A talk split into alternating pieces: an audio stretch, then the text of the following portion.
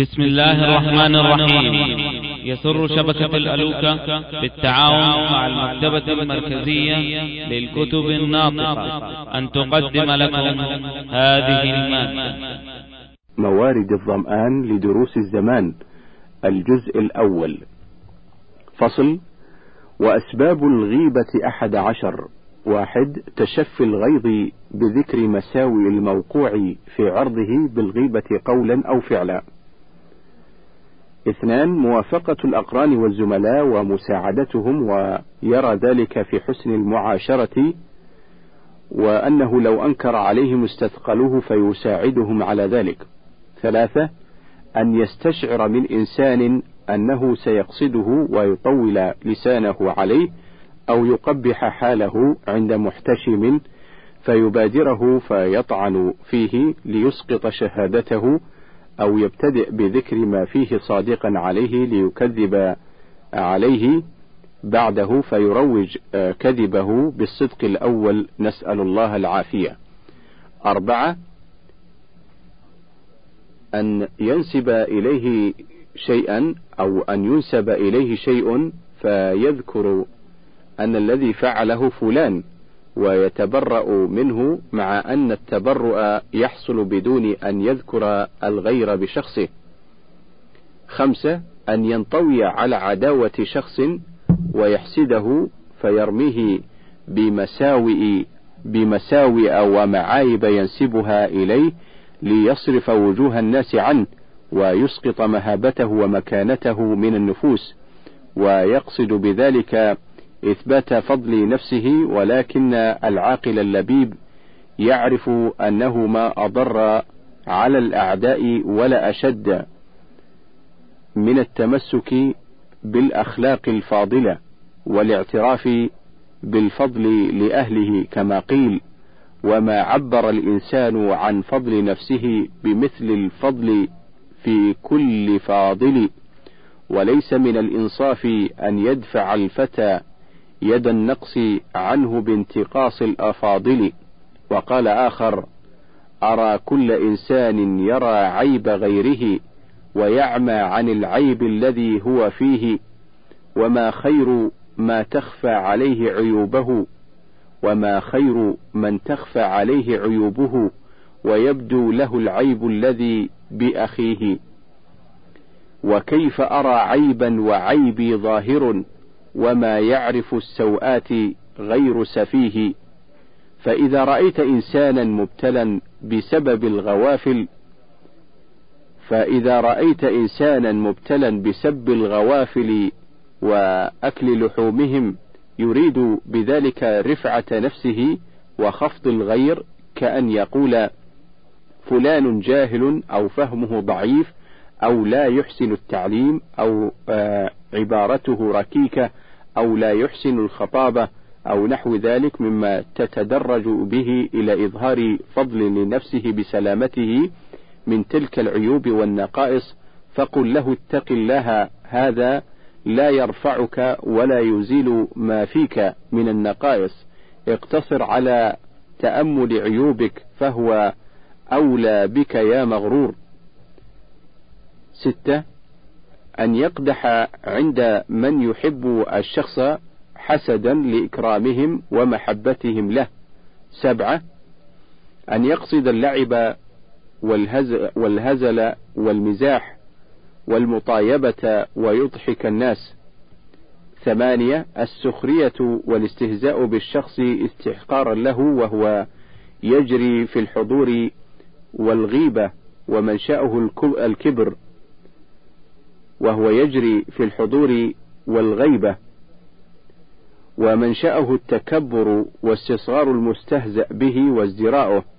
وهذا غالب على كل من نزلت همته وركت حالته وصار يضحك الناس. تسعة أن يتعجب من فعل الغائب للمنكر. أن يتعجب من فعل الغائب للمنكر وهذا من الدين لكنه أدى إلى الغيبة بذكر اسمه فصار مغتابا من حيث لا يدري. عشرة أن يغتم لسبب ما يبتلى به فيقول مسكين فلان قد غمني أمره وما أبتلي به من المعصية وغمه ورحمته خير وغمه ورحمته خير لكن ساقه لكن ساقه إلى شر وهو الغيبة من حيث لا يدري أنه صاغها بصيغة الترحم والتوجع. أحد عشر إظهار الغضب لله على منكر قارفه إنسان فيذكر الإنسان باسمه وكان الواجب أن يظهر غضبه على فاعله ولا يظهر عليه غيره بل يستر اسمه وهذه الثلاثة ربما تخفى على العلماء وطلبة العلم فضلا عن العوام ولذلك تسمع منهم كثيرا ما يقولون فلان و كثيرا ما يقولون فلان ونعم لولا أنه يفعل كذا وكذا يعامل بالربا مثلا وكان الواجب نصحه بدل الغيبة. شعرا يشاركك المغتاب في حسناته ويعطيك أجري صومه وصلاته ويحمل وزرا عنك ظن بحمله عن النجب من أبنائه وبناته فكافيه بالحسنى وقل رب جازه بخير وكفر عنه من سيئاته فيا أيها المغتاب زدني فإن بقي ثواب صلاة أو زكاة فهاته. فيا أيها المغتاب زدني فإن بغي فإن بقي ثواب صلاة أو زكاة فهاته.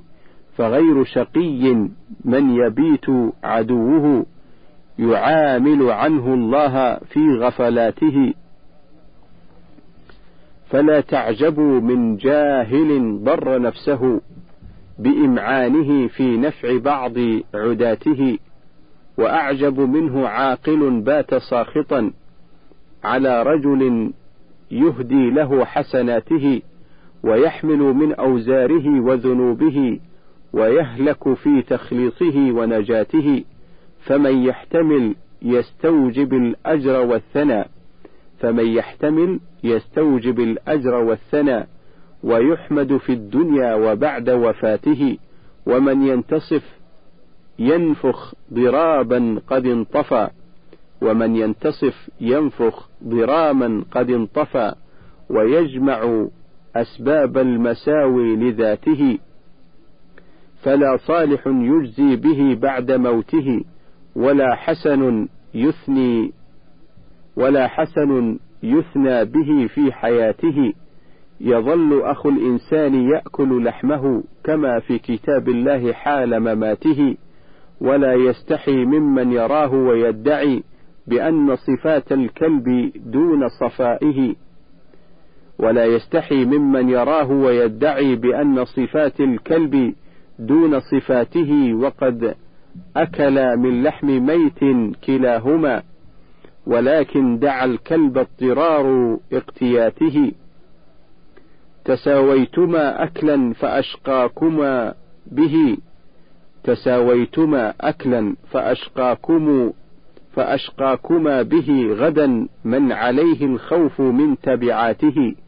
وما لكلام مر كالريح موقع فيبقى على الإنسان بعض سماته. اللهم ارزقنا حفظ جوارحنا عن المعاصي ما ظهر منها وما بطن. ونق قلوبنا من الحقد والحسد والإحن. اللهم إنا نعوذ بك من شماتة الأعداء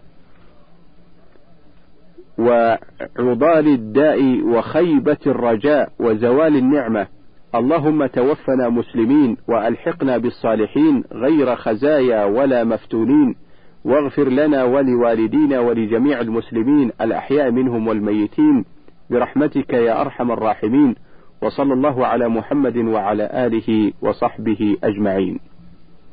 فصل ومما يتأكد اجتنابه ولا يتم الصيام لمن لم يجتنبه النظر إلى المرأة الأجنبية والرجل الأمرد لغير ضرورة أو حاجة شرعية، لأن المرأة كلها عورة لا يصح أن يرى من ليس من محارمها شيئا من جسدها ولا شعرها المتصل بها وما تفعله بعض نساء هذا الزمان من التبرج والتجمل في الأسواق ما هو إلا مجاهرة بالمعاصي وتشبه بنساء الأفرنج. فمن أعظم المنكرات وأفظعها خروج المرأة كاشفة رأسها أو عنقها أو نحرها أو ذراعيها أو ساقيها أو وجهها أو الجميع أو الثياب المظهرة للمفاتن أو اللباس الشفاف الذي وجوده كعدمه لا يستر ما تحته فهذا داخل في التبرج فيجب على المسلم أن يمنع نساءه ومن له عليهن ولاية ويقبلن منه جميع ما تقدم ويلزمهن الستر والتحفظ وأن ينصح إخوانه المهملين للمتصفات بذلك. ومن الآداب التي أمر الله تعالى بها نساء النبي صلى الله عليه وسلم مع أنهن القدوة الحسنة في العفاف والتقى والتستر والحياء والإيمان ومع حياء الناس منهن واحترامهم لهن ما ذكره تعالى في سورة الأحزاب بقوله وقرن في بيوتكن ولا تبرجن تبرج الجاهلية الأولى قال مقاتل التبرج أنها تلقي الخمار على رأسها ولا تشده فيواري فلا فيواري قلائدها وقرطها وعنقها ويبدو ذلك كله منها وذلك التبرج. وقال تعالى آمرا لعباده المؤمنين أن يغضوا من أبصارهم عما حرم عليهم فلا ينظروا إلا لما أباح لهم النظر إليه. قل للمؤمنين يغضوا من أبصارهم ويحفظوا فروجهم. قال أبو حيان في تفسيره قدم غض البصر على حفظ الفروج لأن النظر بريد الزنا ورائد الفجور والبلوى فيه أشد وأكثر لا يكاد يقدر على الاحتراز منه. وهو الباب الأكبر إلى القلب وأعمر طرق الحواس إليه. ويكثر السقوط من جهته. وقال تعالى إن السمع والبصر والفؤاد كل أولئك كان عنه مسؤولا. وقال تعالى يعلم خائنة الأعين. قال البغوي أي خيانتها. وهي استراق النظر إلى ما لا يحل. قال قال مجاهد هو نظر الأعين إلى ما نهى الله عنه. وعن أبي هريرة رضي الله عنه أن النبي صلى الله عليه وسلم قال كتب على ابن آدم نصيبه من الزنا. كتب على ابن آدم نصيبه من الزنا. مدرك ذلك لا محالة. العينان زناهما النظر والأذنان زناهما الاستماع واللسان زناه الكلام. متفق عليه. وأخرج الطبراني عن ابن مسعود قال قال رسول الله صلى الله عليه وسلم يعني عن ربه عز وجل النظرة سهم مسموم من سهام إبليس من تركها من مخافة أبدلته إيمانا أو أبدلته إيمانا يجد حلاوته في قلبه. وروى الأصبهاني عن أبي هريرة رضي الله عنه قال قال رسول الله صلى الله عليه وسلم كل عين باكية يوم القيامة كل عين باكية يوم القيامة إلا عينا غضت عن محارم الله وعينا سهرت في سبيل الله وعينا خرج منها مثل رأس الذباب من خشية الله. وأخرجه الإمام أحمد وابن حبان في صحيحه وقال صحيح الإسناد واعترضه المنذري.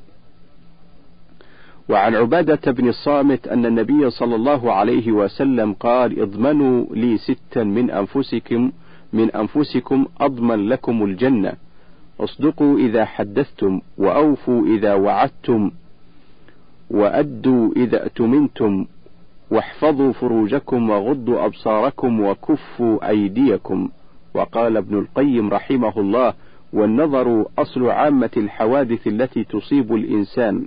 فإن النظرة تولد خطرة ثم تولد الخطرة فكرة ثم تولد الفكرة شهوة ثم تولد الشهوة إرادة ثم تقوى فتصير عزيمة جازمة فيقع الفعل ولا بد ما لا يمنع من مانع.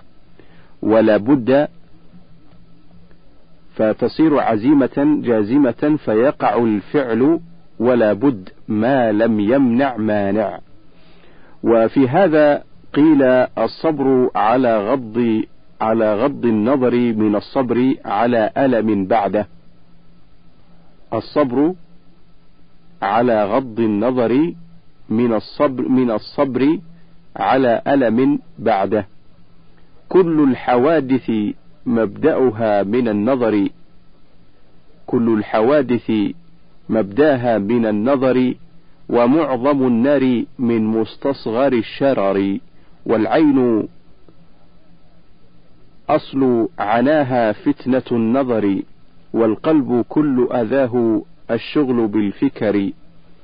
كم نظرة نقشت في القلب صورة من راح الفؤاد بها في الأسر والحذر والمرء ما دام ذا عين يقلبها في أعين العين في أعين العين موقوف على الخطر والمرء ما دام ذا عين يقلبها في أعين العين موقوف على الخطر يسر مقلته ما ضر مهجته. لا مرحبا بسرور جاء بالضرر فالقلب فالقلب يحسد نور العين إذ نظرت والعين تحسده حقا على الفكر. يقول قلبي لعيني كلما نظرت كم تنظرين رماك الله بالسهر فالعين تورثه هما فتشغله والقلب بالدمع ينهاها عن النظر. هذان خصمان لا أرضى بحكمهما فاحكم قد هذان خصمان لا أرضى بحكمهما بحكمهما فاحكم فديتك بين القلب والبصر. وعن بريدة قال قال رسول الله صلى الله عليه وسلم لعلي يا علي لا تتبع النظرة النظرة. فإن لك الأولى وليست لك الآخرة. رواه أحمد والترمذي وأبو داود والدارمي. وفي حديث جرير رضي الله عنه قال سألت رسول الله صلى الله عليه وسلم عن نظرة الفجاءة فقال اصرف بصرك. وروى مسلم عن أبي هريرة رضي الله عنه أن النبي صلى الله عليه وسلم قال إن المرأة تقبل في صورة شيطان وتدبر في صورة شيطان فإذا رأى أحدكم فإذا رأى أحدكم من امرأة ما يعجبه فليأت أهله فإن ذلك يرد ما في نفسه. وعن ابن مسعود عن النبي صلى الله عليه وسلم قال المرأة عورة فإذا خرجت استشرفها الشيطان رواه الترمذي. وعن أبي سعيد الخدري رضي الله عنه عن النبي صلى الله عليه وسلم أنه قال: إن الدنيا حلوة خضرة وإن الله مستخلفكم فيها فينظر كيف تعملون فاتقوا الدنيا واتقوا النساء فإن أول فتنة بني إسرائيل في النساء رواه مسلم. وعن أبي أمامة عن النبي صلى الله عليه وسلم قال: ما من مسلم ينظر إلى محاسن امرأة أول مرة ثم يغض بصره إلا أحدث الله له عبادة يجد حلاوتها. رواه أحمد شعرا لا تخل بامرأة لديك بريبة لو كنت في النساك مثل بنان واغضض جفونك عن ملاحظة النساء ومحاسن الأحداث والصبيان. إن الرجال الناظرين إلى النساء مثل الكلاب تطوف باللحمان. إن لم تصن تلك ال... إن لم تصن تلك اللحوم أسودها أكلت بلا عوض ولا أثمان. وقال آخر ليس الشجاع الذي يحمي فريسته عند النزال ونار الحرب تشتعل لكن لكن من غض طرفا أو ثنى قدما عن الحرام فذاك فذاك الدراع البطل. لكن من غض طرفا أو ثنى قدما عن الحرام فذاك الدراع البطل. اللهم نجنا برحمتك من النار وعافنا من دار الخزي والبوار وأدخلنا بفضلك الجنة دار القرار وعاملنا بكرمك وجودك يا كريم يا غفار. واغفر لنا ولوالدينا ولجميع المسلمين الأحياء منهم والميتين. برحمتك يا أرحم الراحمين وصلى الله على محمد وعلى آله وصحبه أجمعين. فصل. قال شيخ الإسلام رحمه الله: يقال إن غض البصر عن الصورة التي ينهى عن النظر إليها كالمرأة والأمرد الحسن يورث ثلاث فوائد. إحداها حلاوة الإيمان ولذته التي هي أحلى وأطيب مما تركه لله، فإن من ترك شيئا لله عوضه الله خيرا منه. الفائدة الثانية أن غض البصر يورث نور القلب والفراسة. الفائدة الثالثة قوة القلب وثباته وشجاعته فيجعل الله له سلطان البصيرة مع سلطان الحجة، فإن في الأثر الذي يخالف هواه يفرق الشيطان من ظله. وإذا كان النظر إلى من لا يحل النظر إليه محرما فالخلوة بمن لا تحل محرمة من باب أولى وأحرى، لأن الوساوس الشيطانية تجد لها مجالا في هذه الحالة، وثوران الشهوة يجد له مبررا فيضعف العقل عند هذا، ولا يكون له تأثير على زجر الشهوة، فتسوقه نفسه الأمارة بالسوء إلى الفاحشة، لهذا نهى المصطفى صلى الله عليه وسلم عن الخلوة فقد رو فقد روي عن ابن عباس أن رسول الله صلى الله عليه وسلم قال: لا يخلون أحدكم بامرأة إلا مع ذي محرم متفق عليه. وعن عقبة ابن عامر أن رسول الله صلى الله عليه وسلم قال: إياكم والدخول على النساء. إياكم والدخول على النساء، فقال رجل من الأنصار: أفرأيت الحمو؟ قال الحمو الموت متفق عليه والحمو قريب الزوج كأخيه وابن أخيه وابن عمه وعن أمير المؤمنين عمر بن الخطاب رضي الله عنه أن رسول الله صلى الله عليه وسلم قال ألا لا يخلو رجل بامرأة إلا كان ثالثهما الشيطان. رواه الإمام أحمد في مسنده والترمذي في جامعه. وعن ابن عباس رضي الله عنه عن النبي صلى الله عليه وسلم أنه قال من كان يؤمن بالله واليوم الآخر فلا يخلون بامرأة ليس بينه وبينها محرم رواه الطبراني في الكبير.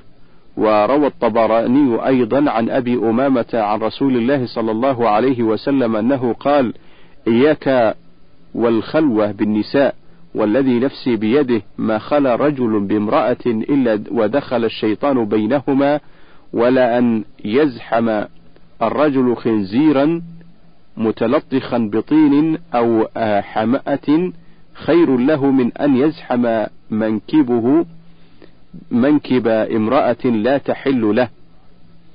ومن أخطر ما يكون على النساء خدمة الرجال في البيوت إذا كان هناك اختلاط بينهم وبينهن خصوصا إذا كان الرجل مستخدم من الشبان وإن كان له وسمة جمال فأقرب إلى الخطر وقد يكون أشب من صاحب البيت وأجمل. وهو ملازم للبيت ليله ونهاره وهو تحت أمر الزوجة أو نحوها وفي إمكانها إبقاؤه أو طرده فالخطر عظيم. وإن كانت المرأة ذا شرف ومكانة وتأمل آه، قصة امرأة العزيز مع يوسف عليه السلام. حين راودته عن نفسه فاستعاذ بالله من شرهن وكيدهن. فعصمه الله عصمة عظيمة وحماه فامتنع أشد الامتناع.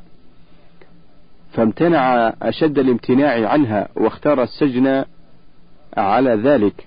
وهذا في غاية مقامات الكمال أنه مع شبابه وجماله وكماله تدعوه سيدته وهي امرأة وهي امرأة عزيز مصر. وهي مع هذا في غاية الجمال والمال والرياسة. ويمتنع من ذلك ويختار السجن على ذلك خوفا من الله ورجاء ثوابه. ولهذا ثبت في الصحيحين أن من السبعة الذين يظلهم الله في ظله رجلا دعته امرأة ذات منصب وجمال فقال إني أخاف الله. والله أعلم. وصلى الله على محمد وعلى آله وصحبه أجمعين. موعظة.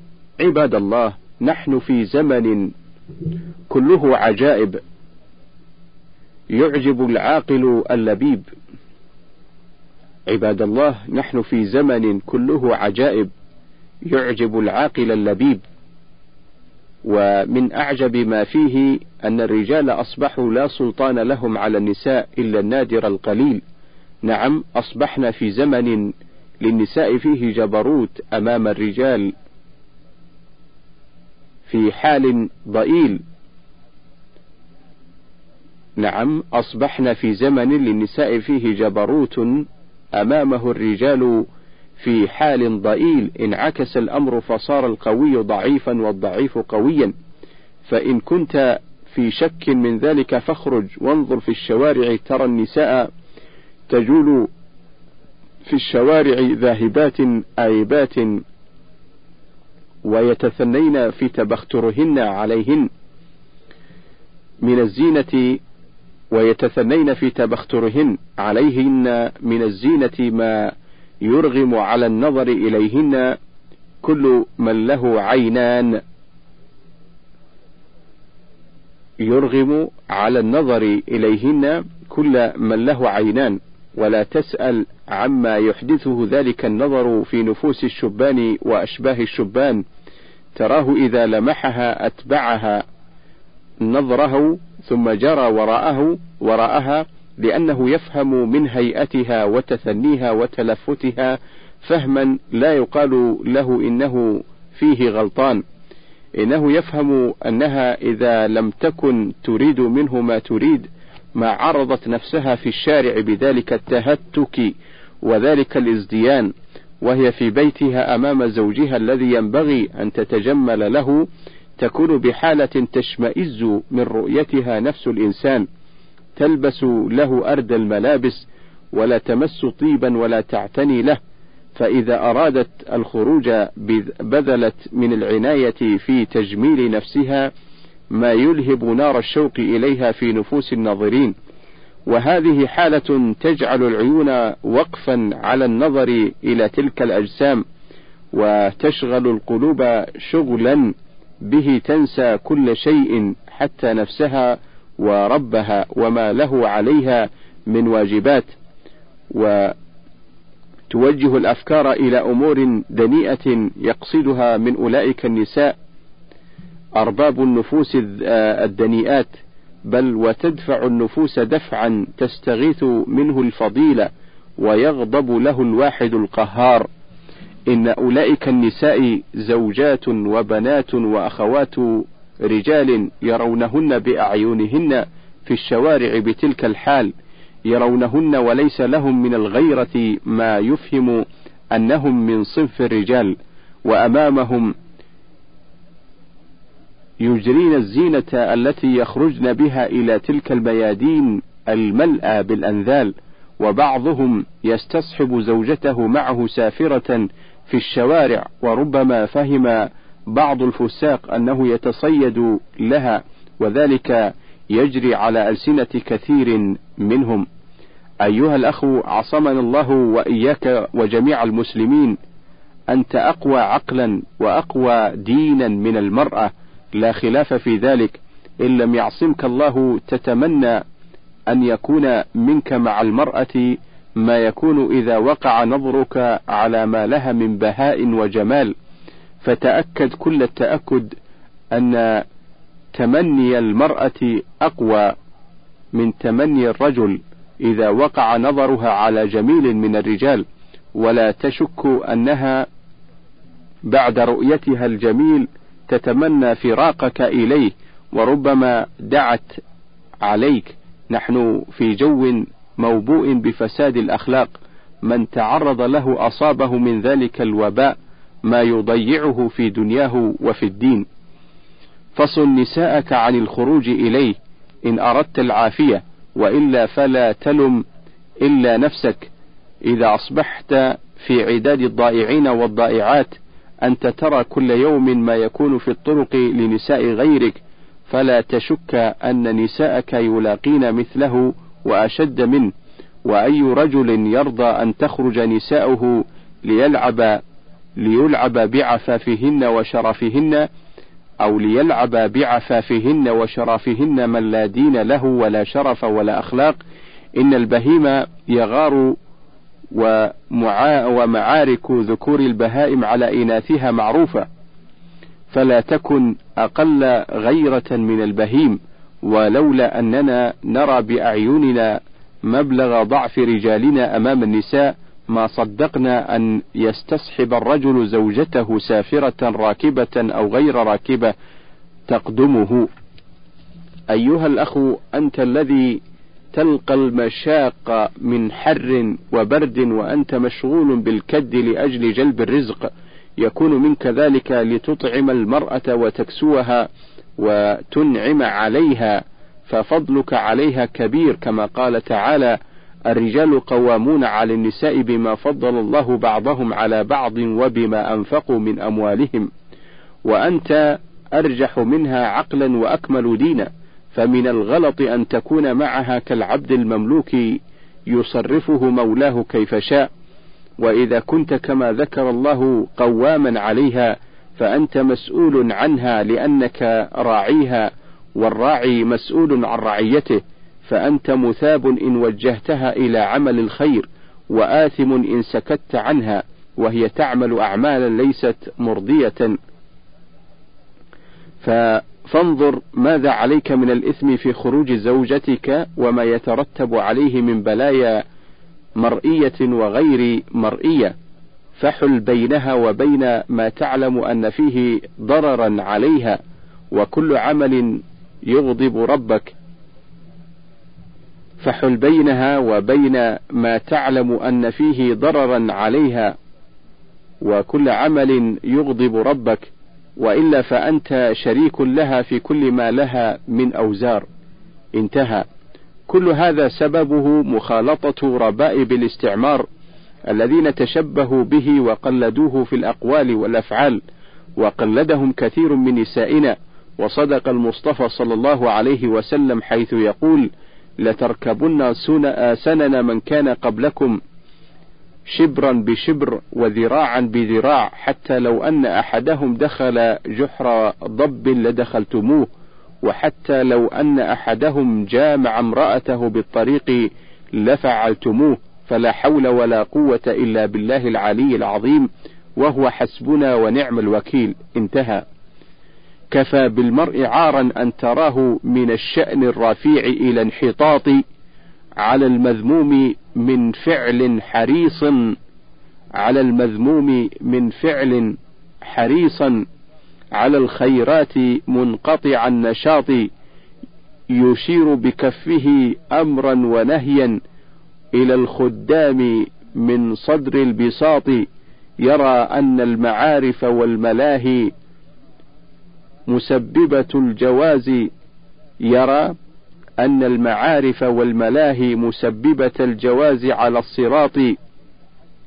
لقد خاب الشقي وضل عجزا وزال القلب منه على النياط.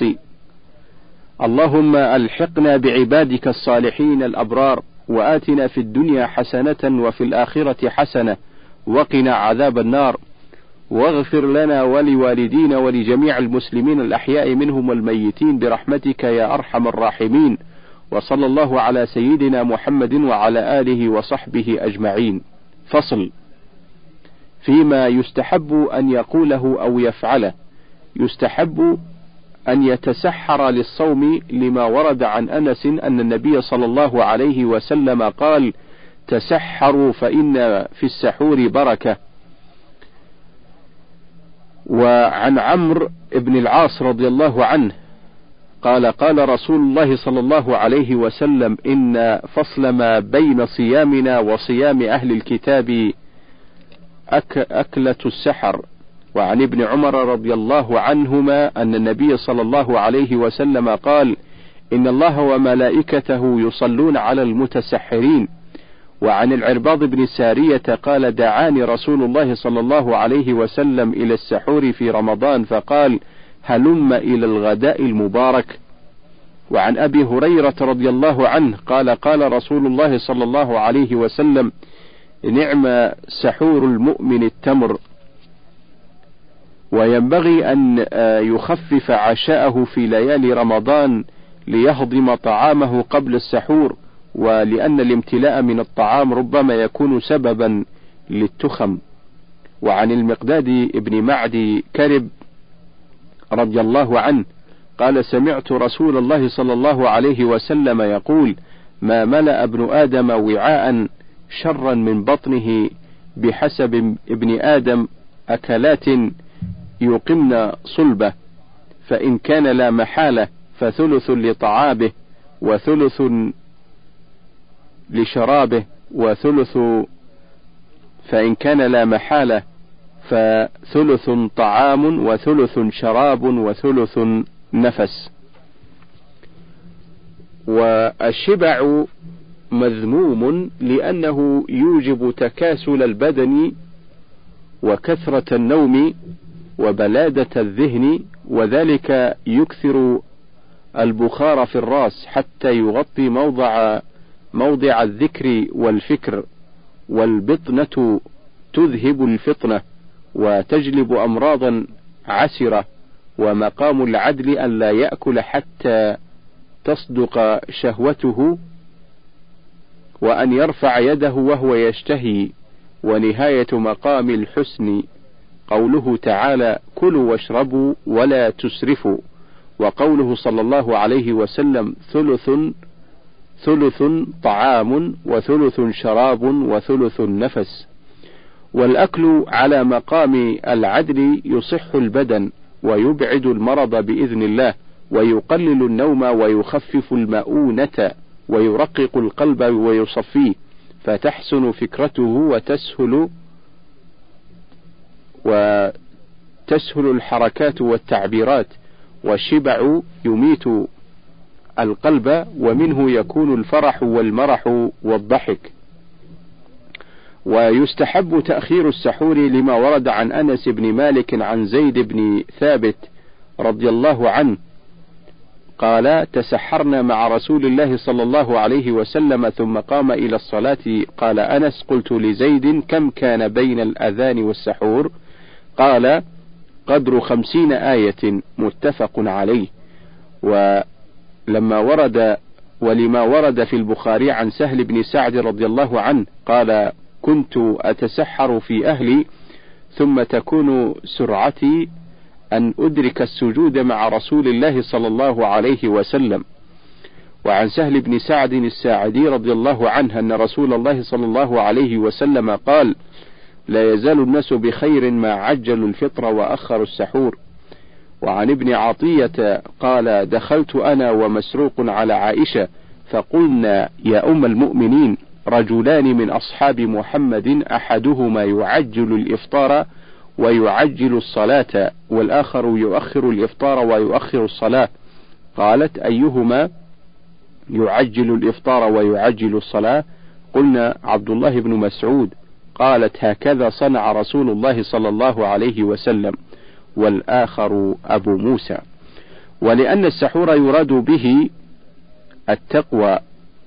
ولأن السحور يراد به التقوي على الصوم فكان التأخير أبلغ في ذلك وأولى ويسن تعجيل فطر إذا تحقق الغروب لما ورد عن أبي هريرة رضي الله عنه قال قال رسول الله صلى الله عليه وسلم وقال الله عز وجل إن أحب عبادي قال رسول الله صلى الله عليه وسلم قال الله عز وجل إن أحب عبادي إلي أعجلهم فطرا.